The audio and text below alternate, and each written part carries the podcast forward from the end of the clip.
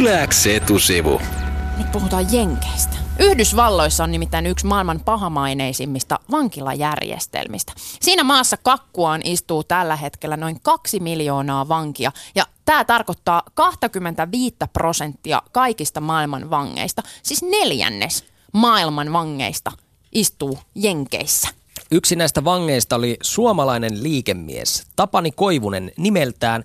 Hän päätyi reiluksi kolmeksi vuodeksi seitsemään eri amerikkalaiseen vankilaan.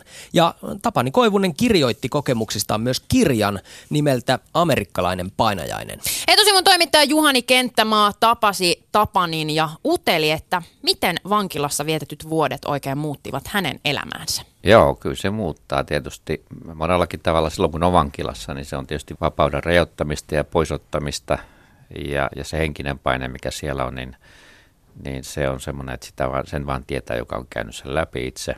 Se epätoivo, ää, tietämättömyys asioista. Siis kun Yhdysvalloissa joutuu vankilaan, niin esimerkiksi mun tapauksessa mulla ei ollut mitään mahdollisuutta ottaa kontaktia läheisiin ihmisiin. Mä en saanut viestiä Suomeen en alkuunsa tyttärelleni ja, ja tota, he koki, että mä olin vaan hävinnyt jonnekin ja se oli hälyttävä, hälyttävä tieto. Se meni, meni pitkän aikaa ennen kuin tieto meni eteenpäin.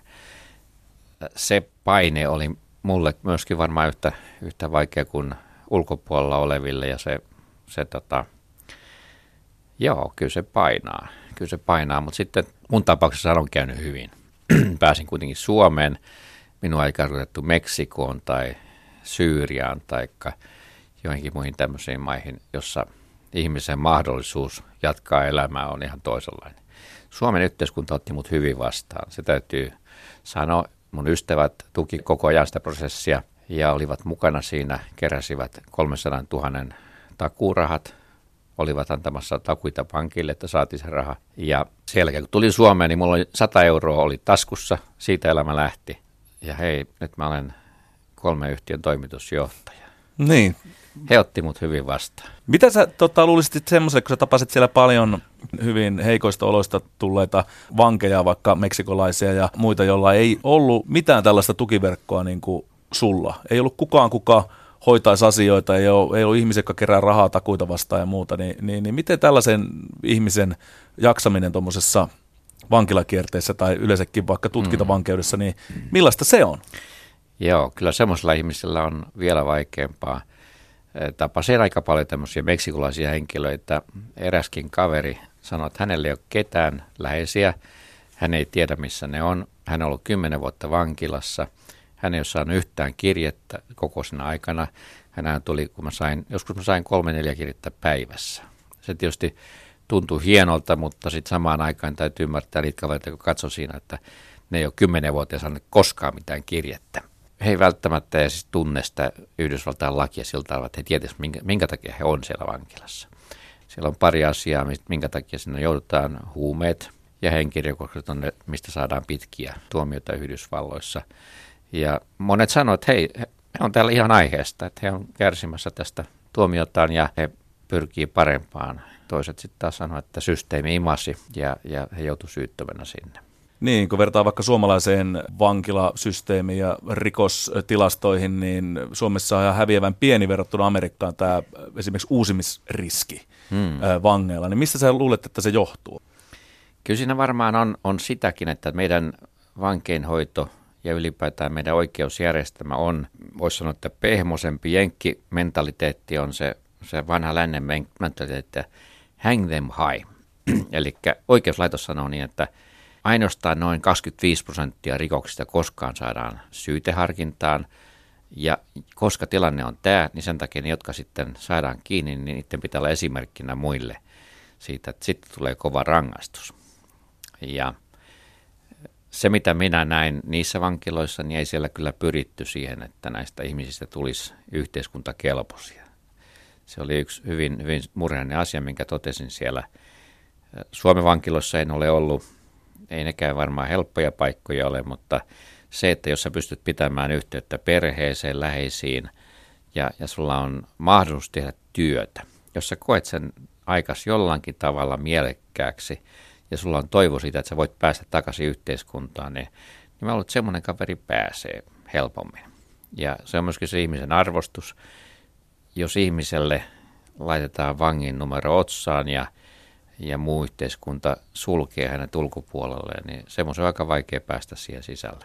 Yleäks etusivu. Suomalainen liikemies Tapani Koivunen löysi amerikkalaisia rahoittajia – Eestiin perustamalleen yritykselle 2000-luvun lopulla.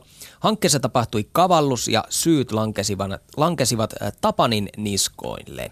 Ja Tapani päätyi Yhdysvalloissa tutkintovankeuteen tietämättä tarkalleen, mistä häntä oikeastaan syytettiin.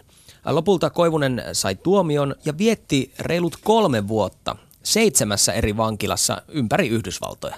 Etusivun toimittaja Juhani Kenttämaa tapasi Tapani Koivusen ja, ja kysyi häneltä, että miten Tapani Koivusen mielipide Amerikan oikeuslaitosta kohtaan oikein muuttui linnatuomion myötä? Kyllä se muuttui tietysti. Siis olin itse asunut lähes 20 vuotta Yhdysvalloissa.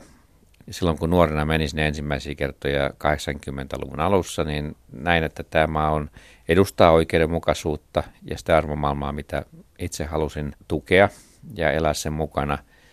Ja uskoin se, että oikeudenmukaisuus oli se yksi asia, mihin saatoin uskoa siinä maassa. Oliko se silmän lumetta vai onko vuosien varrella 30 vuoden aikana tapahtunut paljon uusia asioita? Mä uskon, että se on tapahtunut muutosta. Totta kai osa sitä varmaan on silmän lumetta Hollywoodin tuottamaa mielikuvaa, joka tulee Suomen televisioiden kautta suomalaiselle. Mutta kyllä se yhteiskunta on muuttunut hyvin rajusti.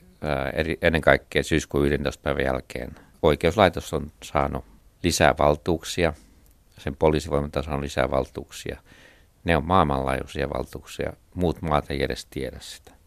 Monilla suomalaisilla, jotka katsoo Hollywoodin luomia vankilasarjoja, niin kuinka lähellä nämä on totuutta, jos verrataan siihen, mitä se oikeasti se arki siellä. Onko se hyvin väkivaltaista? Onko siellä niin jatkuvasti uhkana, että joku käy, käy, käy päälle vai, vai onko se liioteltua sitten tämmöistä niin burleskia karikatyyriä, mitä, hmm mitä niin elokuvat ja TV-sarjat tuottaa.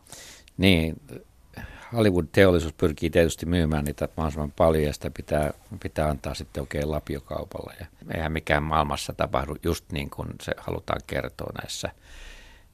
Vankilat on kyllä raakoja, mutta ettei se ole hyvin harvassa paikassa voisi kuvitella, että se olisi ihan jatkuvaa. On sielläkin hetkiä, jolloin se olisi vähän rauhallisempaa. Mutta nämä, nämä sitten väkivallan piikit, niin ne on kyllä semmoisia, kun niissä filmeissä kuvataan.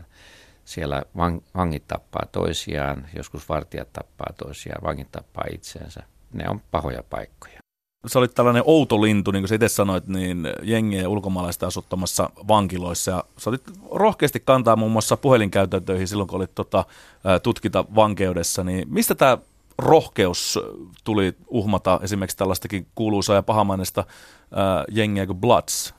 Se on suomalaista kulttuuria ja kyllä tietysti tota, olen nähnyt, että ihmisellä pitää olla oikeus puolustaa omia oikeuksiaan ja tähänkään tulee, niin tulee pikkasen kovanahkaisuuttakin, että ehkä nuorempana en olisi uskaltanut lähteä näin kovasti. Tietty, vankimaailmassa kuitenkin on tämmöinen tietty senioriteetti, ihan ikään perustuva senioriteetti, joka ei ole kuitenkaan niin korkealla kuin vankilassa palveltu aika. Se on se ensimmäinen senioriteetti, mutta sitten varsinkin meksikolaista arvosti sitä, että vanhempi henkilö, sitä pitää arvostaa. Ja, ja näin meksikolaiset sitten myöskin rupesivat tukemaan minua tässä puolustuksessa, joka sitten teki mun oman työni helpommaksi. Mutta kyllä minusta se tulee suomalaisesta kasvatuksesta, että me, ihmisellä pitää olla oikeus vaatia oikeutta. Niin, eli tämmöinen sisun ja oikeudenmukaisuuden periaatteen vähän tällainen niin yhdistelmä oli tässä taustalla.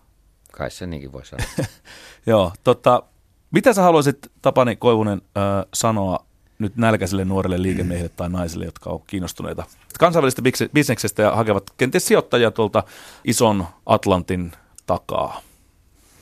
Kyllä tietysti semmoisia kannattajia tulee selvittää, jos on itse uskoo siihen bisnesideaan ja, ja tietää, että kansainvälinen toiminta on se tapa mennä eteenpäin. Ilman muuta sitten tämä oman rahoittajan ja, ja yhteistyökumppanin, partnerin valinta, niin se on tärkeää. Se, se mulla epäonnistui. Sen takia että tämä koko projekti meni kiville ja jouduin vankilaan. Se on vähän sama kuin avioliitossakin, että se on aika pitkäaikainen tota, sitoutuminen. Ja pitää pystyä tulemaan toimiin niin hyvinä kuin pahoinakin päivinä. Ja sitten tietysti Yhdysvaltain päässä, niin jos joku haluaa sinne mennä, niin kuin varmaan monet haluaa, niin käytännössä siellä ei, ei ole mahdollista toimia ilman juristin apua. Se, on, se maa on rakennettu sen varaan, että juristit laatii siellä asiakirjat ja ne hoitaa ne asiat. Se on, se on vain hyväksyttävä, vaikka kuinka tuntuisi hyvältä, että mä tiedän nämä asiat ja pystyn itse draftaamaan sopimukset, niin, niin siihen kannattaa kyllä laittaa juristien työtä siihen mukaan. Eli semmoinen lisäpanostus siihen pääomamunaan on varattava, että juristeille pitää maksaa näistä omista. Se on, se on kynnysraha, jopa suojelumaksu.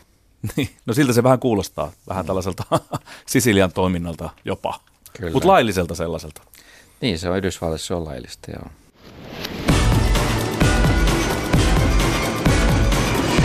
Yläks etusivu.